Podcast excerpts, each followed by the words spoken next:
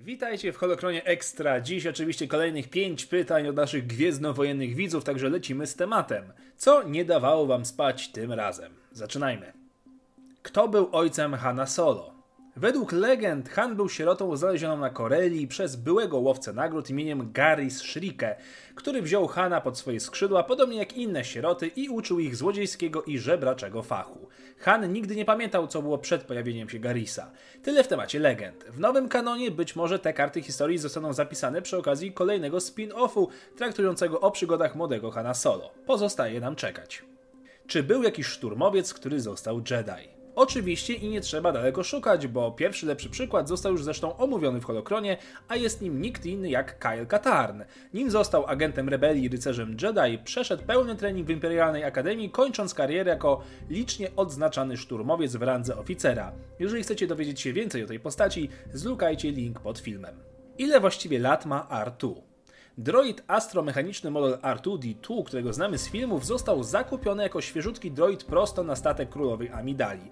Tak więc z początkiem Mrocznego Widma widzimy go pierwszy raz w akcji u swojego pierwszego właściciela. Wcześniej mógł mieć co najwyżej kilka miesięcy. Tak więc do momentu, gdy na jego zakup decyduje się Luke Skywalker, droid ma około 32 lat, natomiast gdy widzicie go w ostatnim Jedi, ma na karku już 66 lat. Całkiem przyzwoity wiek, aczkolwiek pamiętajmy, że w galaktyce bywają droidy mające nawet po kilka tysięcy lat, jak choćby droidy strażnice Rakatan, które poznajemy w grze Knights of the Old Republic, już wtedy liczące sobie ponad 25 tysięcy lat. Czy Boba Fett miał potomstwo?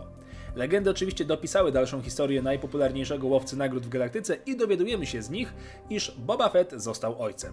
Związał się z niejaką Sintas Vel, łowczynią nagród z rasy Kifar, z którą to doczekał się córki imieniem Aileen Vel, która została, uwaga, uwaga, niespodzianka, łowczynią nagród.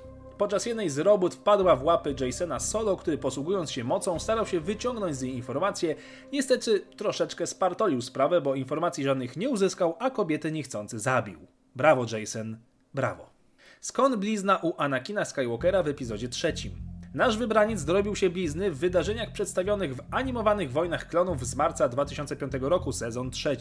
Aczkolwiek sama blizna pierwszy raz została pokazana na okładce komiksu Republic, zeszyt 71 pod tytułem The Dreadnoughts of Rendili, część 3.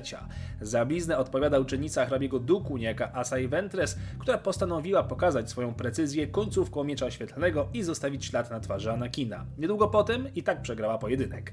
Niestety oba źródła, animacja jak i komiks, kłócą się ze sobą na linii czasowej i problem ten nie został póki co rozwiązany. Dzięki za oglądanie, zadawajcie kolejne pytania na każdy interesujący was temat, łapka w górę i do usłyszenia niebawem. Niech moc będzie z wami.